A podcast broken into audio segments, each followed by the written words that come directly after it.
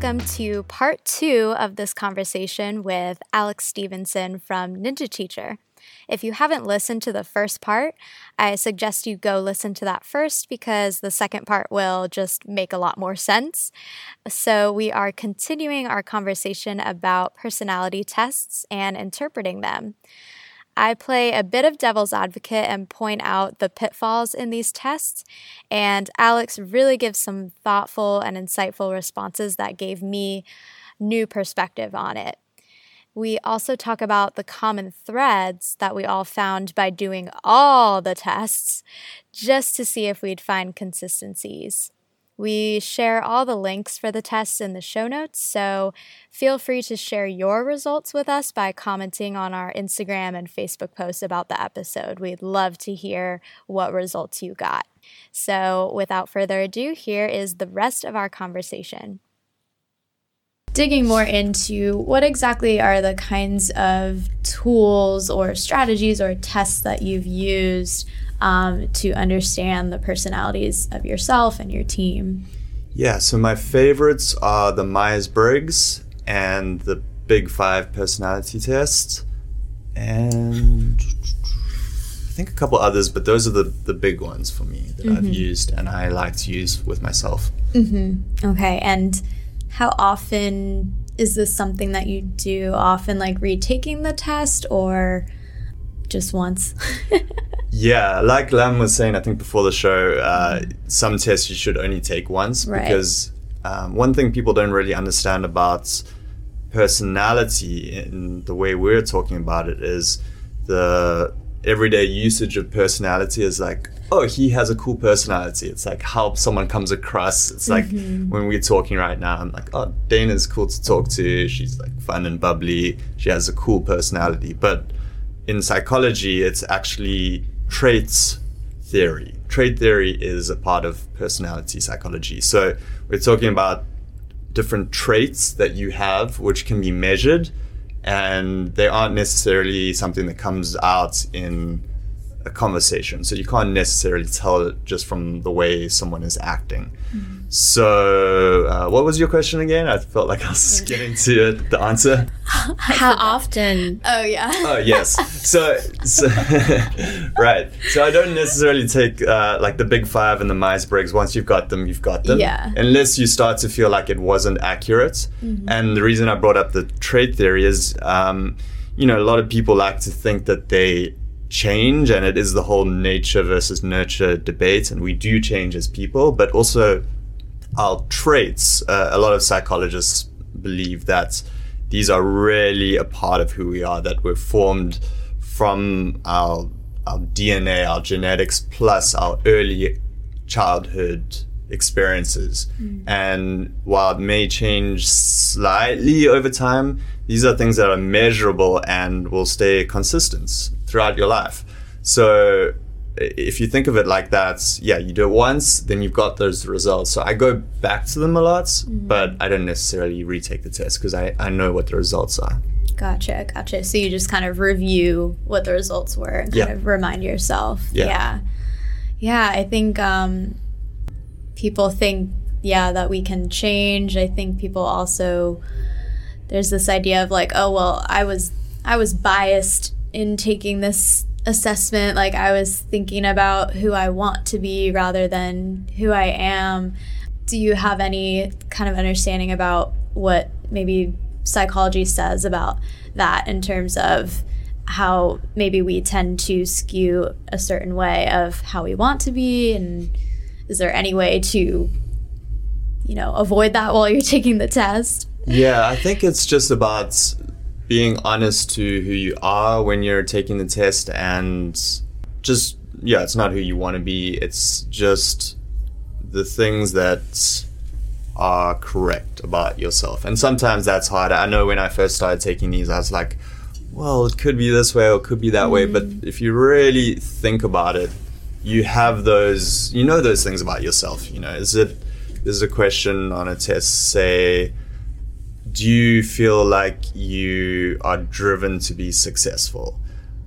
Just ask yourself, okay, am I someone that's kind of easygoing that just likes to have a good time in life and make the most of it. You know, I'll still work hard and get a good job, make money, but does that success really drive me mm-hmm. or am I a chill, like laid back person? Is, is that me? Which one is it? And mm-hmm. I think that if you're honest with yourself and you really look objectively, then you can get uh, a result that's accurate to who you are. Mm-hmm. Yeah, and maybe slightly skewed, and I have retaken them quite a few times, and and the more I think if you learn about it too, you can see like, oh, on that factor, I might have answered it a little bit differently, but I don't find that it usually changes that much. Mm-hmm. Yeah.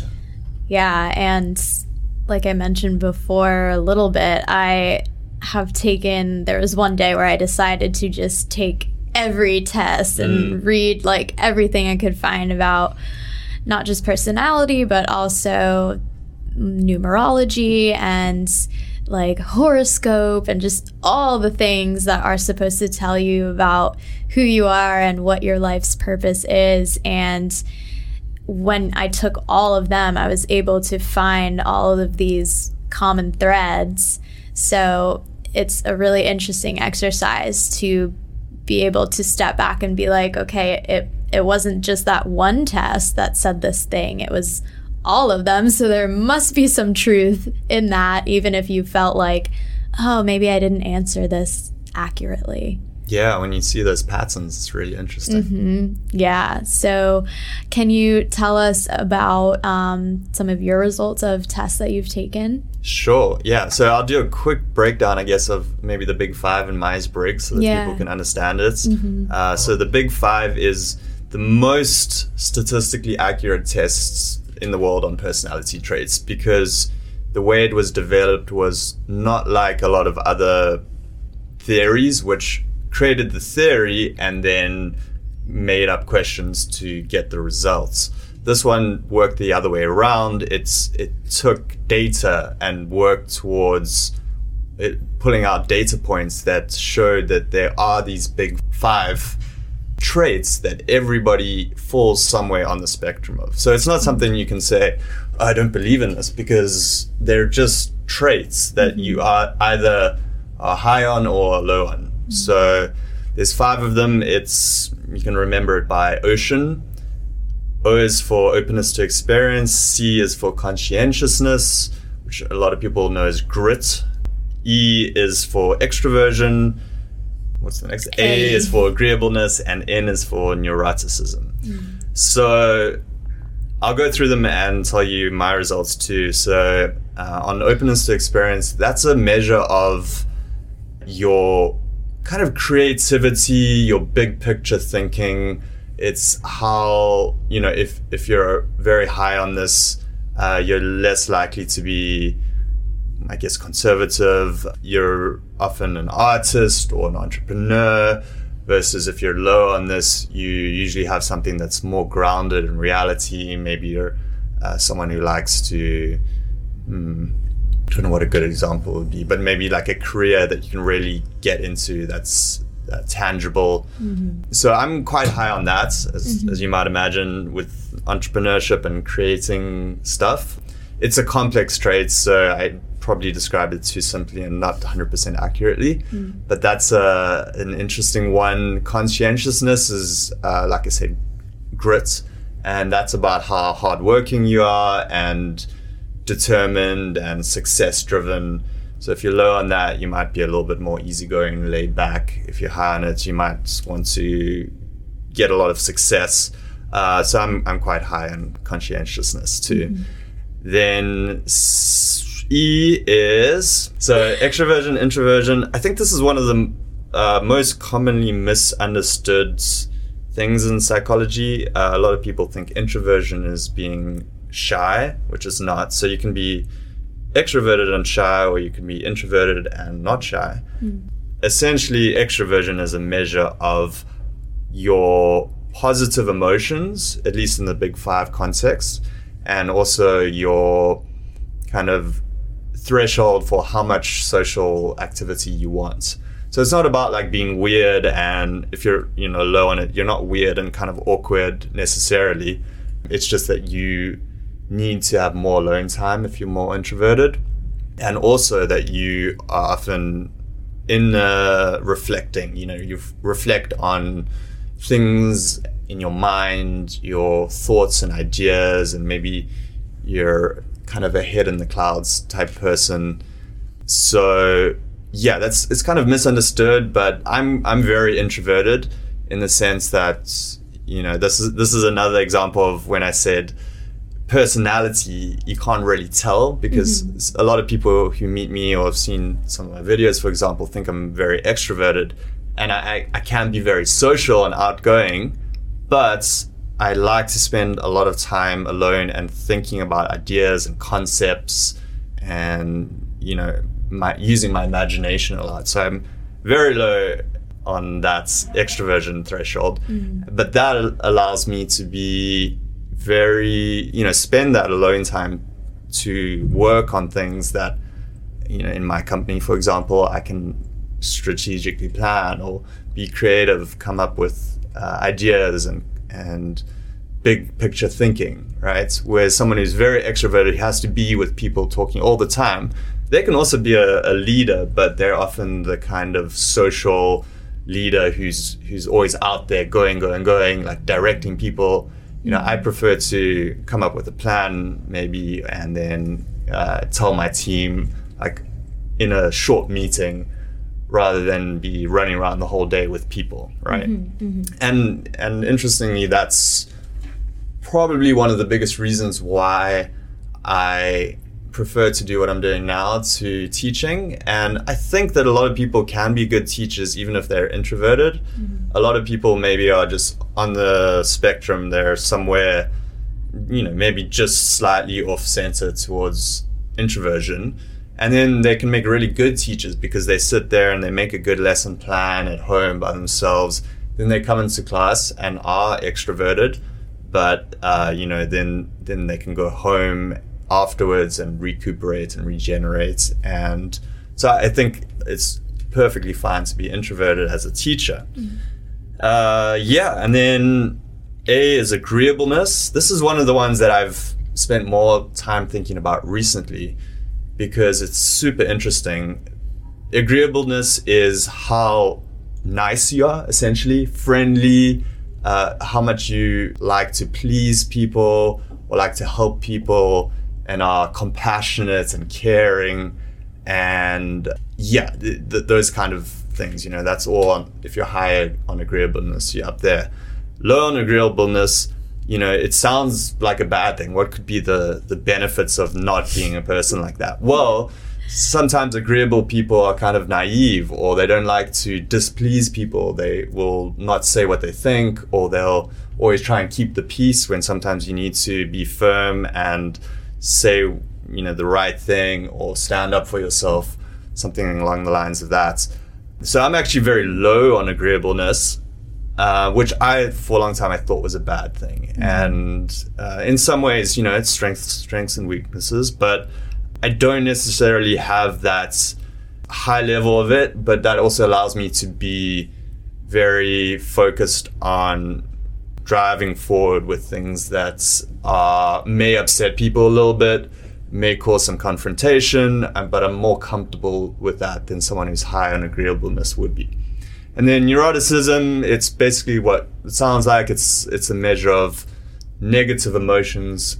So if you're high on it, you feel a little bit uh, more worried about things. You have more anxiety Sometimes you have a, a, big temper, although if you break it down further, volatility is one part of neuroticism, which is more anger and losing your temper. And then uh, I forget what the other part is, but that's more like the anxiety part. Mm. So I'm like, I'm a little bit higher than average on neuroticism. It's just me, you know, I'm, i have a bit of anxiety about things. You know, the world can be a scary place, I think. yeah. but, um, yeah, I, I'm a little bit higher than usual on that. But that's also in the context of what we're talking about. Uh, it makes me think about all the, the negative repercussions of, of messing up and doing things wrong. You know, you you pay more attention to not you know you worry a little bit more about things which is sometimes a good thing you know someone who's very low on neuroticism might not have a care in the world mm-hmm. but then you know there's also consequences of that. Mm-hmm. So I just talked for a long time. No, there, was, no hopefully that made sense. Such a good breakdown. Yeah.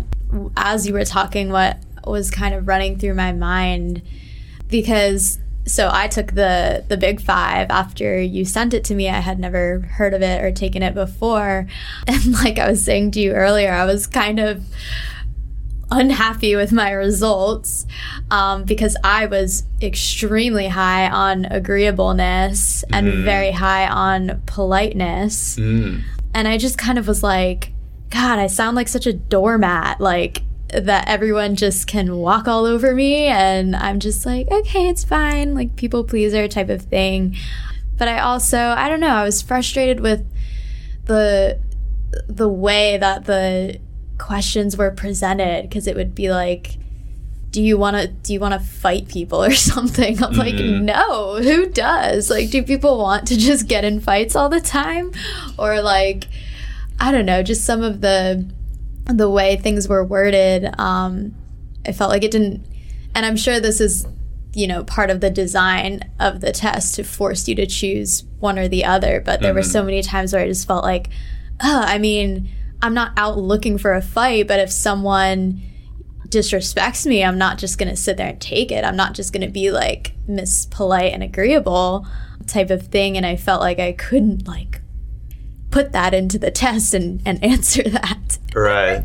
Well, I mean, maybe a way to answer that would be that you are high on agreeableness, but you've learned to stand up for yourself yeah. and become uh, a little bit more of a disagreeable person. And that's something that you should be doing if you're mm-hmm. very high or very low on something. You need to at least develop the skills to make up for that. So mm-hmm. if you mm-hmm. are someone I mean, being agreeable is is really great. It means you're a caring, kind, compassionate person. Mm-hmm. But then you need to learn to be able to look out for yourself and say no and do things that you know that stand up for yourself. Mm-hmm. Yeah, and then something else I was thinking about is how we all come into this world as a clean slate, like as babies. You know, we we live in this world and there are just certain experiences we may have or certain cultures that we live in that not only shape who we become but also our perspective of these results and yeah you know it's like okay well why did i automatically assume that being polite is is a bad thing like being too polite is a bad thing and it it just comes from living in this world where we can get into even gender. Like they said right in the test that typically more women are higher on the agreeable scale and men are lower on the scale. And so when you're living in this sort of male dominated world right now, then it automatically you assume, okay, I'm not how I should be because I see men being disagreeable and they are successful. So shouldn't I be more like that? Yeah, I know what you mean. Yeah. And I think there's two things there. It's, it's whether you answer the questions right, mm-hmm. and then there's also your thoughts on your results about how you want to be and how you are and how the world is and how your culture is and how your gender is affecting that.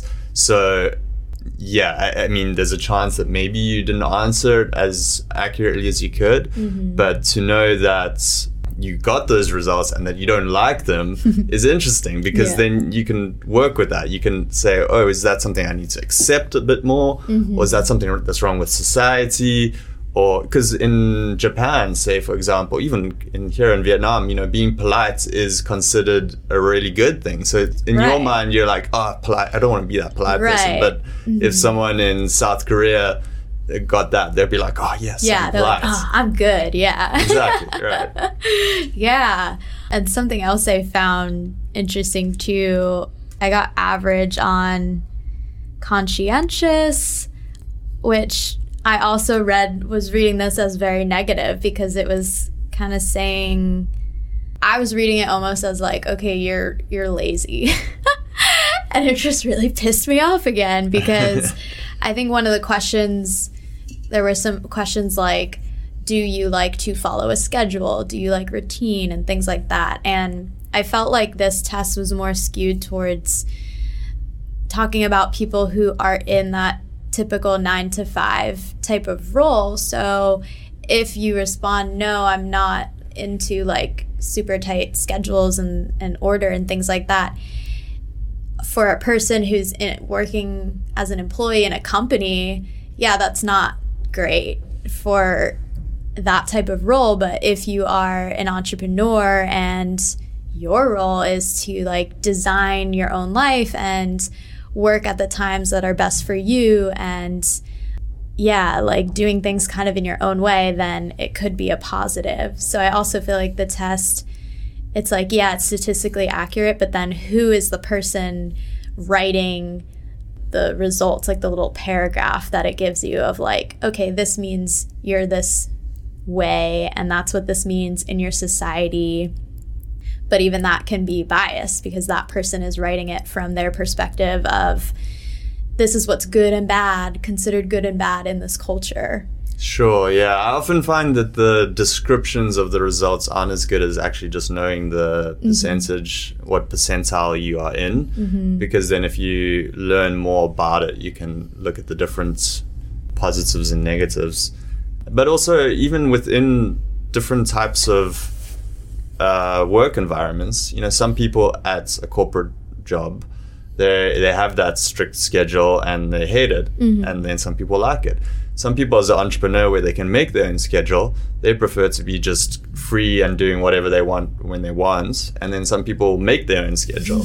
Right. You know, I, I think that i'm a little bit more mm, you know i've tried so many different productivity things and, and different types of scheduling to be more effective and productive and everything and and i've tried to be very organized about it and that actually backfires for me a lot because i'm not that kind of person. I mm. prefer to have a little bit more freedom. So I will, you know, like plan some stuff, but I like to have some opportunity to kind of just do whatever comes up. But I know some entrepreneurs who have their day scheduled down to the 15 minutes, mm. you know? Mm. So uh, this you can still see that in different types of uh, schedules that you have with work. Mm-hmm. Yeah, I guess I just saw that word lazy and I was like, "Excuse yeah. me, what did you just call me?" yeah, it's interesting with the, that one too because uh, I think it's broken down into industriousness. Yeah. So conscientiousness is industriousness and. Okay, conscientiousness, measure of obligation, attention to detail, hard work, persistence blah blah blah. Yeah, following rules and standards. Oh yeah, because I had thing, answered yeah. like it was like, do you respect authority? And it's like, well, yeah, I respect authority, but I I don't necessarily I don't like to feel like controlled by other people. So yeah, like just so often I found like, oh, I, I can't answer yes or no. Yeah. and that's uh, sometimes i mean if you put it in the middle that's fine right yeah so i'm i'm actually not super high on conscientiousness because i also don't really like rules and i'm uh, have a huge thing against authority like mm-hmm. I, I hate it mm-hmm. so uh, yeah i'm not super high on it because i'm in some aspects i'm high but in others not so much mm-hmm. yeah I think I'm really low on that too. Mm-hmm. Low like, on conscientiousness. Extremely low. Mm-hmm. Really high on openness. Yeah. Really low on conscientiousness. Mm-hmm. Really high on uh, neuroticism.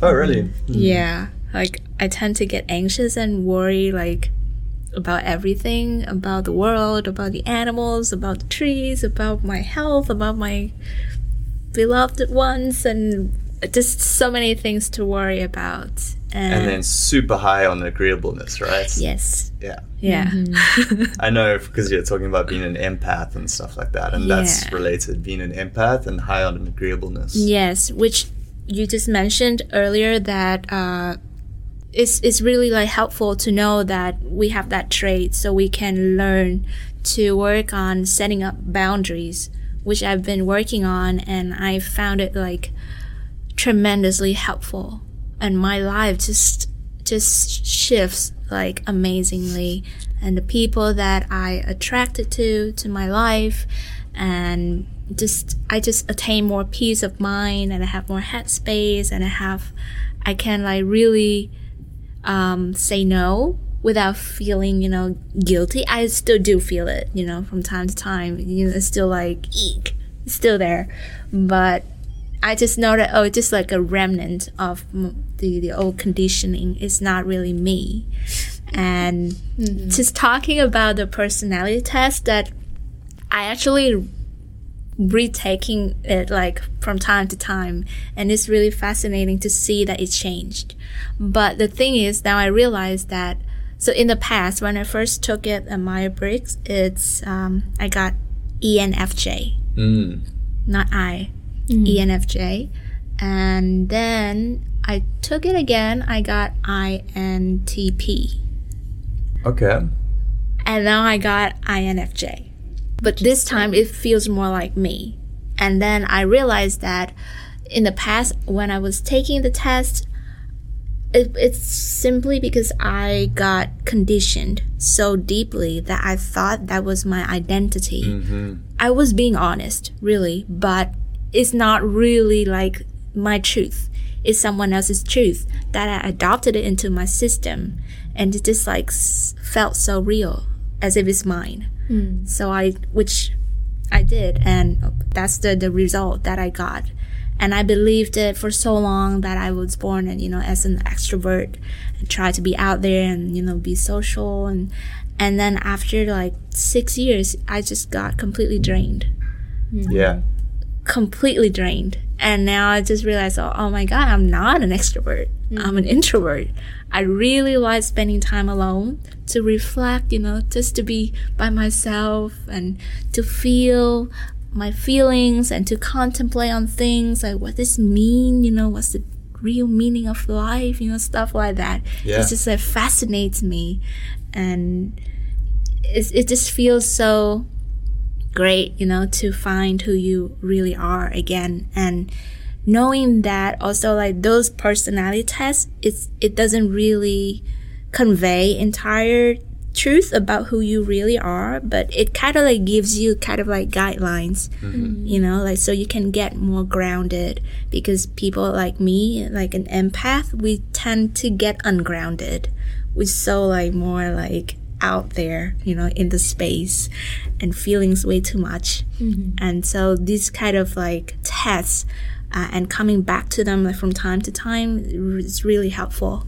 Mm-hmm. Yeah. Yeah, that's so interesting. And I think that's one of the most liberating things that I've heard people realize about themselves is that they're more of an introvert than an extrovert because there's so much pressure at least in western society to be extroverted right and that's you know you're cool if you're outgoing and always yeah, go you know, getter yeah, yeah exactly. And life constant, of the party. Exactly mm-hmm. yeah and uh, again that's people should not get too caught up in the conception that you can't be the life of the party because you can but maybe you go out for a few hours and then the rest of the night you go home and like read a book or something mm-hmm. you know and but during those three hours you can be like really fun and cool and exciting yeah. but you just aren't the person that wants to be doing that all day, every day. Mm-hmm. And that's nice to know. And a lot of people I know that shifted from work that was very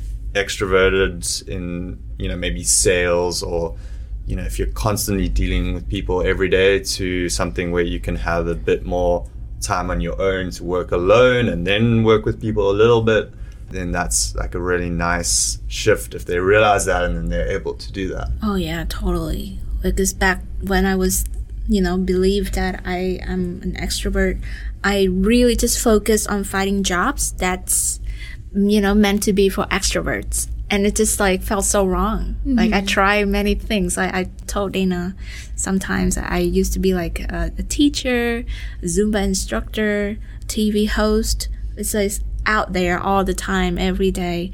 And then I just felt something completely not right. It just like something so wrong. But I didn't know what it really was. And now, like, slowly knowing myself, I just realized that, okay, like, I really don't like people. like, this work can be scary. yeah. I like people, but I don't like people. Yeah. How, okay. I let's say let's put it this way. It's more accurate. I love people, but I don't always like people. Mm-hmm. Sure. Yeah, like I can love you from afar. Yeah. Yeah, but I don't really like you know hanging out with you like all day long. Right. Yeah, and so knowing that helps me tremendously. Yeah, in doing what I do. I think the INFJ is a personality type that I have had lots of good friends who are INFJs and also worked with people who are INFJs. It's such a cool personality type. And just for, I should I just break down quickly the, Sure, the yeah. Myers Briggs? I'll do it more quickly right. this time. So, I or E, introversion or extroversion, we've talked about that. So, you, you have four letters, right? So, you're one of 16 types in total. So, I or E, introversion, extroversion. Then there's N or S, which is intuitive or sensory. I would say maybe that relates a little bit to openness to experience, but it's like the the big picture, um, head in the clouds type, likes ideas and concepts, and yeah, and versus the sensory type who is more grounded in reality, likes things and.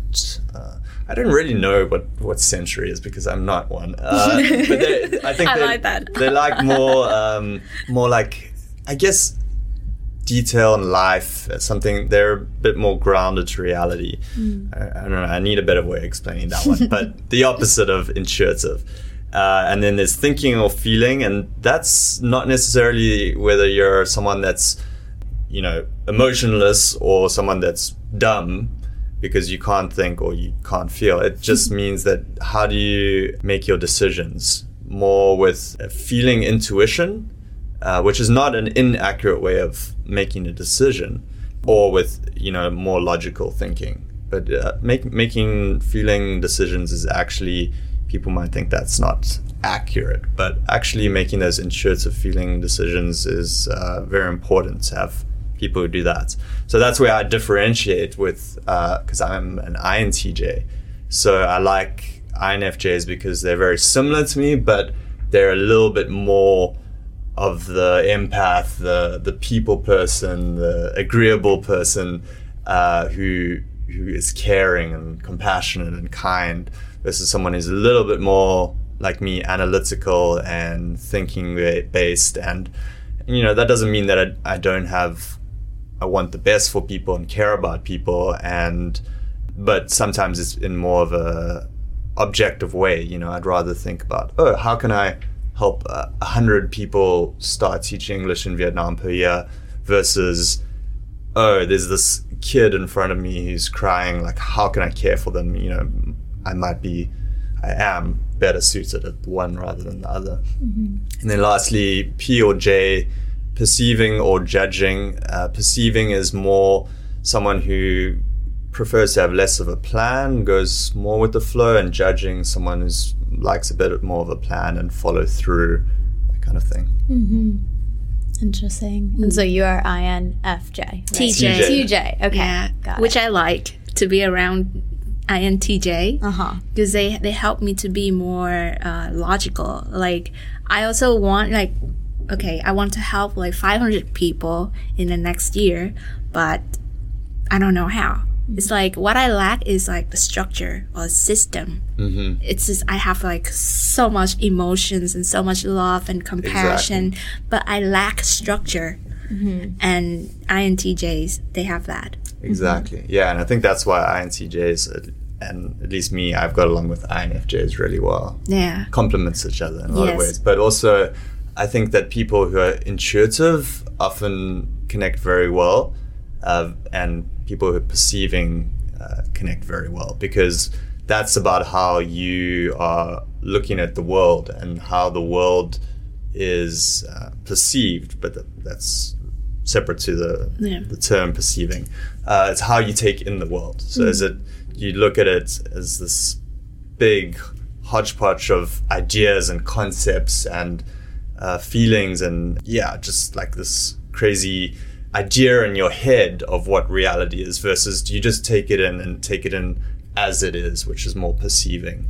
And those people are very good at um, often practical things, I think, or can be very uh, talented artists, if they are very specific in, in what they do, some artists can be intuitive, which is will be more conceptual, versus someone maybe who is a graphic designer might be a, a perceiving type because they like things they like to just see they appreciate the the actual world as it is. Mm.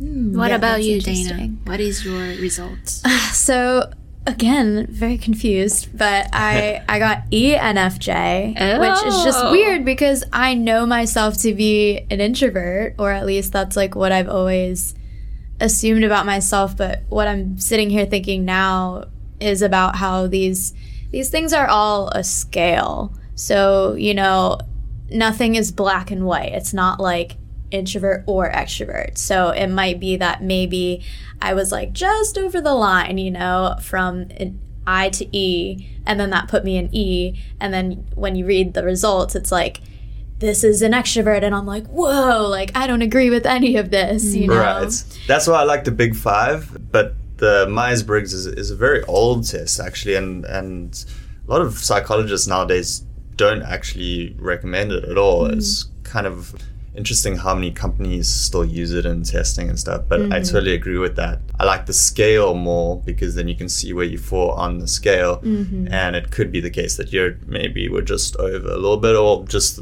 when you answered the questions, you were feeling yeah. a bit more feeling extrovert. a little more extrovert. Yeah, yeah, yeah. It's just it's so interesting because the way I've always heard introversion and extroversion explained is about energy. Like, where do you do you feel more energized when mm-hmm. you are out and talking with people, um, or when you are home alone, like kind of just thinking and. I don't know. I feel energized by both, so that's probably why I ended up more in the middle. Yeah, I think you're you're more like an ambivert, not really extrovert or introvert. Mm-hmm. That's the term, yeah. Mm-hmm.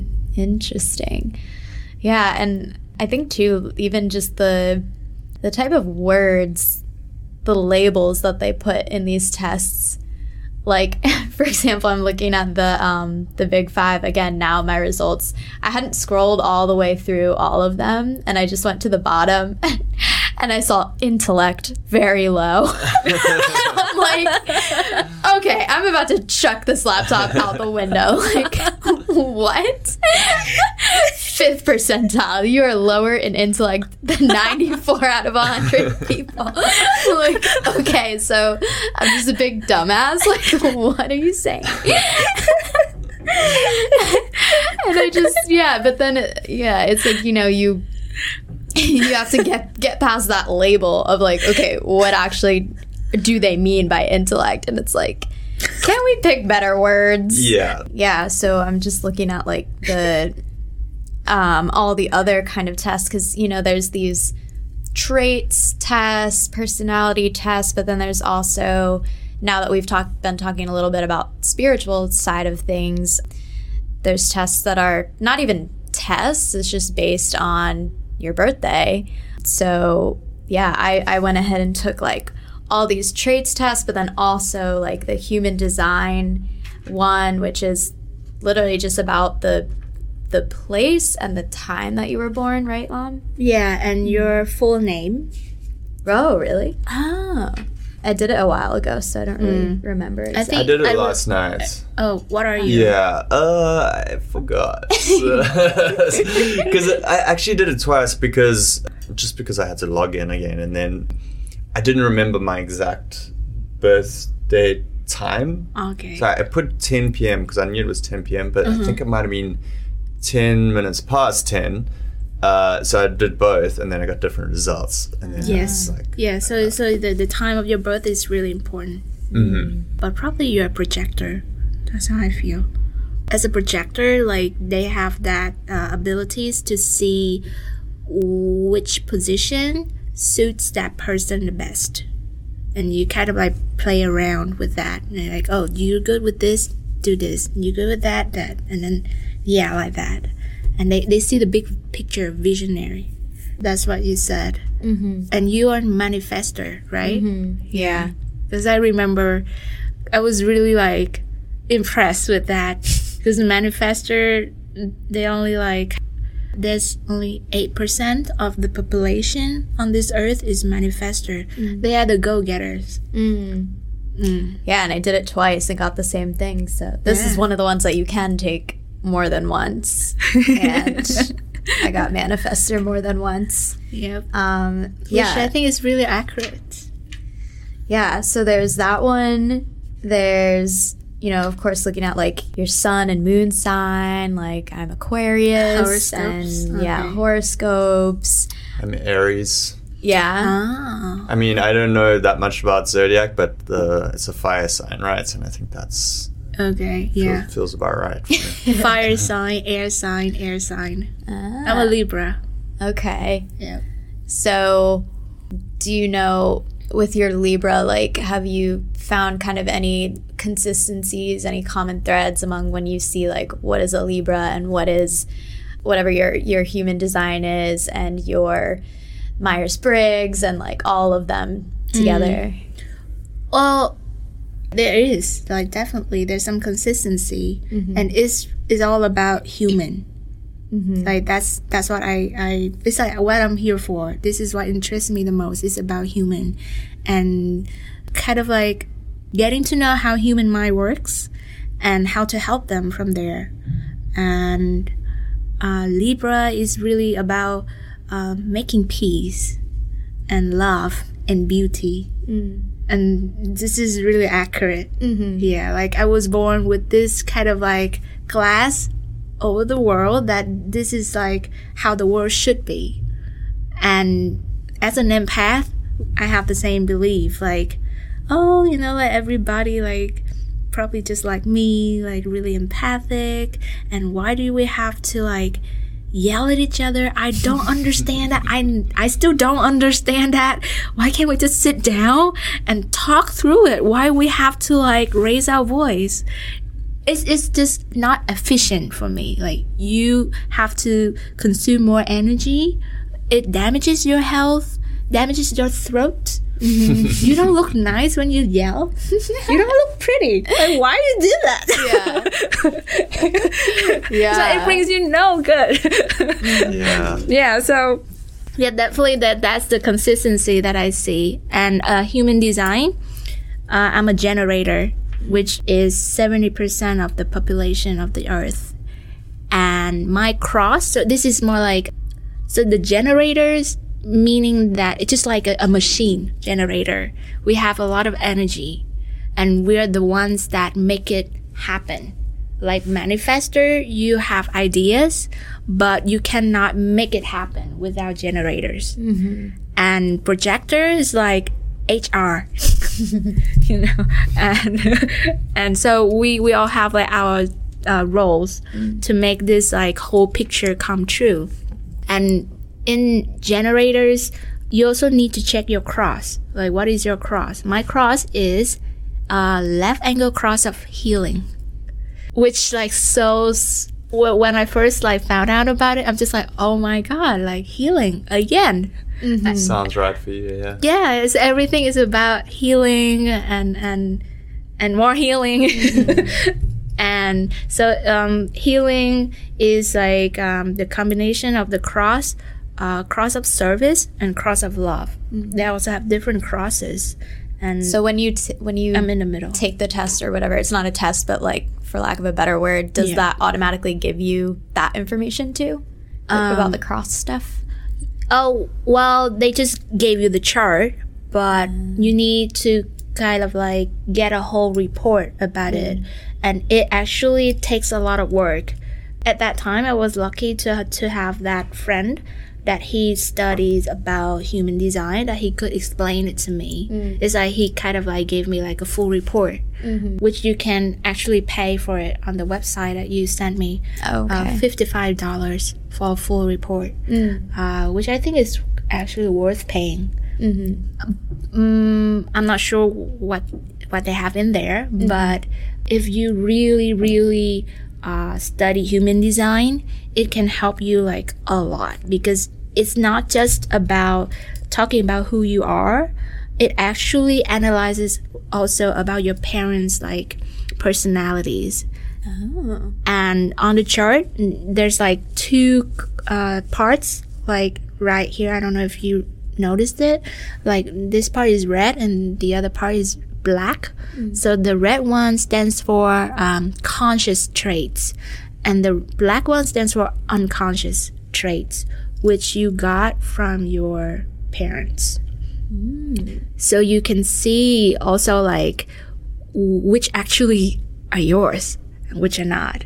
And if you spend enough time with your parents, then those like traits will be more like activated mm-hmm. rather like compared to if you don't really live near them, then you tend to have the space and see which is yours, which is not.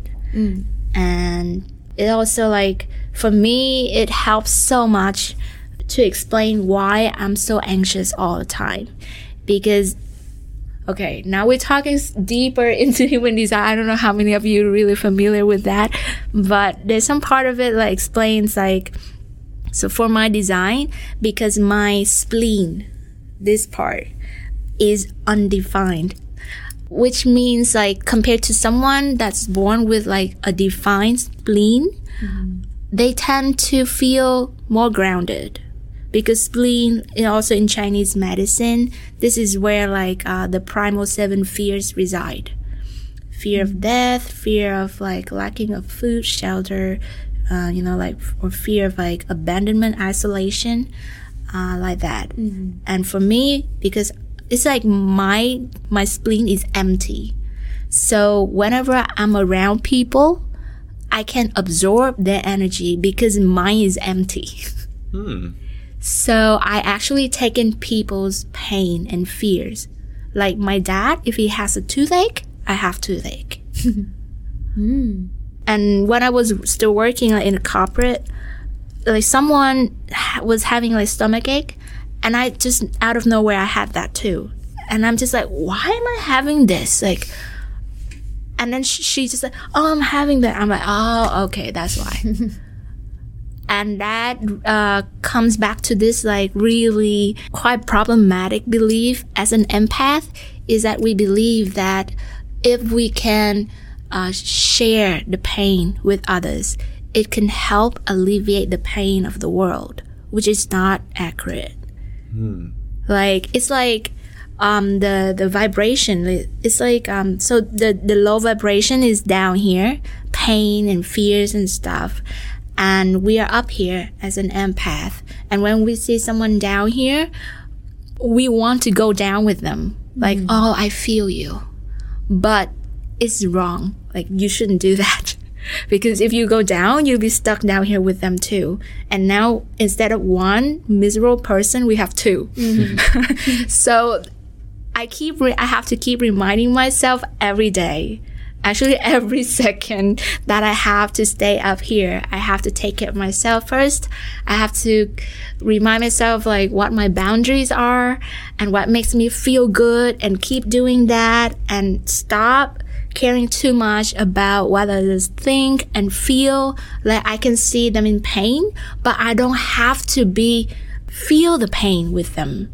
Mm-hmm. Rather, like I can just like see the situation as they are and then figure out how to help them. Which I think, like as INTJs like Alex, is much better in that.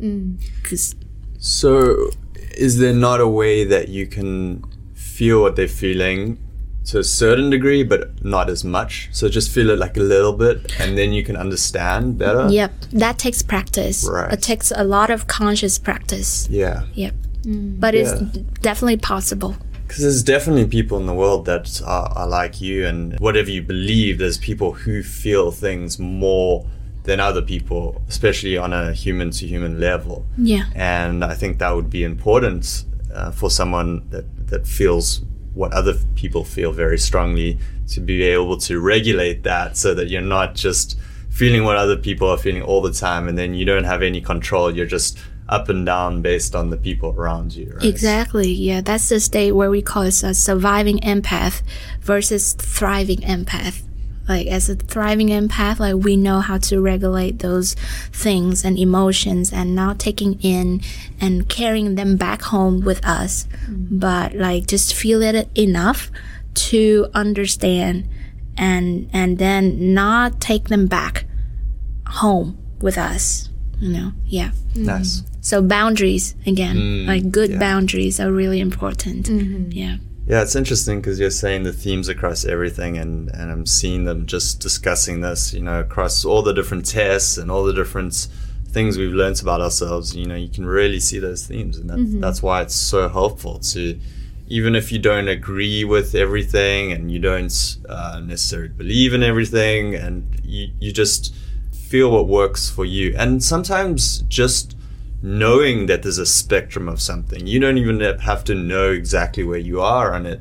Maybe you'll learn that over time and, and get a better sense of where you are on that. But just knowing that people vary in introversion and extroversion or agreeableness and disagreeableness, just knowing that helps you to realize that people are different and mm-hmm. you can support each other if you are different and you can also be around people that are more similar to you if that works better for you. Uh, you can design your life and your work life based on knowing this about other people and about yourself. Absolutely. And knowing too that different isn't necessarily bad. It sounds like we're saying that like there's this scale and it's not like positive, negative, or good or bad. It's just two different things. Exactly. Interesting. Have either of you done the I might say this wrong, Enneagram? Enneagram? I did that last night too. Yeah. Yeah. Mm. What'd you what'd you find? What'd you think about it? Four, two, and eight. And I think it's it's also about helping people. Yeah. Again, uh, helping people, problem solving. I tend to help people like I come in in the time of their crisis and kind of like help them get through it. Yeah, and I like to help people get to the heart of the problems and just like just go through it, you know, like don't procrastinate, don't go under around it, but just go through it. And mostly about e- emotions. Yeah, isn't number two the caregiver? I think Yes. like that. yeah, yeah, yeah. Mm-hmm. Yeah. And have either of you done the Life path path. numbers? Yes. I got So number nine, Yeah. Oh, what did I get? I don't remember. which like again, I just like I don't think it's like co- like coincidence. It's like i- on my birth birth date numbers, I have a lot of number nines as well. Mm. So mine is twenty six September, which is nine, and then 1990, 1990, mm. like nine nine nine nine. Mm. And if you flip number six, it's also nine. And in that li- life path, the way that they explain number nine is so fascinating. They said like number nine is a, like a consistence of all the numbers before it. So if you like make like um I don't I don't know what's the term, but if like you make what's the word? Average? Not average, but like one plus two plus three, four, five, six, seven, Uh. eight, and then it will be nine. Oh, yeah, I don't know. Yeah, and then like if you go backward, and it always ends up with nine, which is really really interesting, and it's a number of uh, mystery. Like it keeps evolving, never has like a, a stop sign. So people with number nine is really uh, emotional and really intuitive, and also really sensitive and oh it's also like a number of letting go. Letting go as in like i have to let go so i can like um transform to the next level. I, like have to keep letting go letting go. That is like the the life challenge for number nine Mm-hmm. So what is it based on? Like the, the numbers and patterns and numbers, something like that? Yeah, so this one is also based on your birthday, I believe, and then it, you just break down your birthday into like the individual numbers and add them all up, yep and then is that it? And then divide by something? No, you don't divide it. This is like, for instance, my birthday is 26 September 1990. So that would be 2 plus 6 plus 9 plus 1 plus 9 plus 9. Mm. And then it will be uh, 36. So, and then we break it down, and then 3 oh, right, plus right, 6 is 9. Uh, right. But yeah. for uh, certain numbers like 11, 22, 33, you just keep them right there. They call it master numbers. Mm. So those people, they have kind of like uh, more unique personalities and they tend to be like um, leaders, you know, in certain fields mm-hmm. in life. Hmm. Yeah. Yeah, so for those listening, I'll provide links to all these different tests in the show notes too, um, so you can do it yourself. And my life path number was six, which was the nurturer. Yay, 69.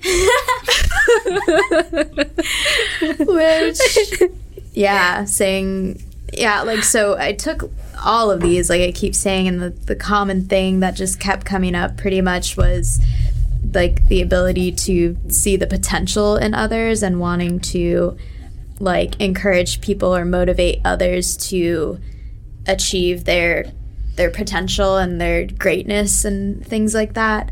Yeah, purpose is about leading change, pushing people beyond their comfort zone, empowering them to do things in new ways. So I just thought it was really interesting seeing all these common threads that were that and then thinking about what was the purpose behind this podcast in like encouraging people to get out there and try new things and be creative. And when i'm most happiest is hearing when people do go out there and try something new. So it was like ah that's so validating. Nice. Okay well we are kind of running short on time now. So i think we had a really good conversation. It kind of kind of boils down to I think when you take these tests, just knowing that there are so many factors that can influence the results, and that you know take it with a grain of salt. The results, it's a scale, and it's helpful to know the scale, but don't you know stake your whole life on this thing. It shouldn't box you into yeah. being something, mm-hmm. but it can help you to understand yourself better, I think. Right, exactly. So, kind of to wrap up, what is kind of on the horizon for Ninja Teacher? Is there anything maybe new and exciting happening?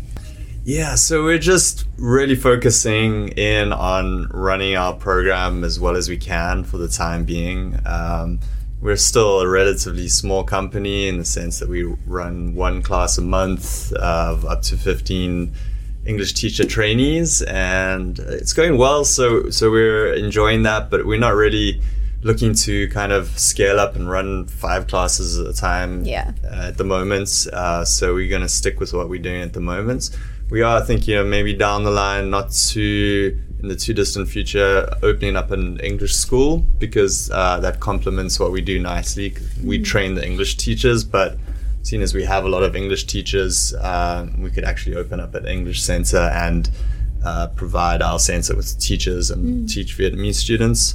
And that will also give our trainees more of an opportunity to practice with the teachers without having to travel to our partner schools. Mm. Um, but yeah, I'm I'm just looking forward to um, being kind of at the forefront of what's going on in education in, in Vietnam and you know me personally doing more stuff like this, mm. um, creating more content and kind of putting the message out there about teaching English abroad.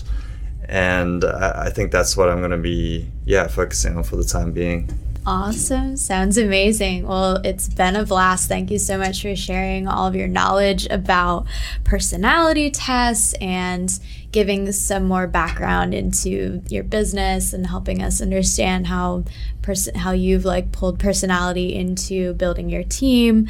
Um, it's been really interesting, and I will definitely provide all of your links, YouTube, you know, websites, and everything like that for anyone who's interested in content about living in Vietnam, teaching in Vietnam. So, yeah, thank you so much. Awesome. It was nice to be here with you guys and really interesting to find out a bit about you with your, your personality types and just chat about all that. So, it's been fun. Right. Definitely. Yeah. It's very educational and fun. Yeah. Mm-hmm. All right. Thank you. Goodbye. bye bye.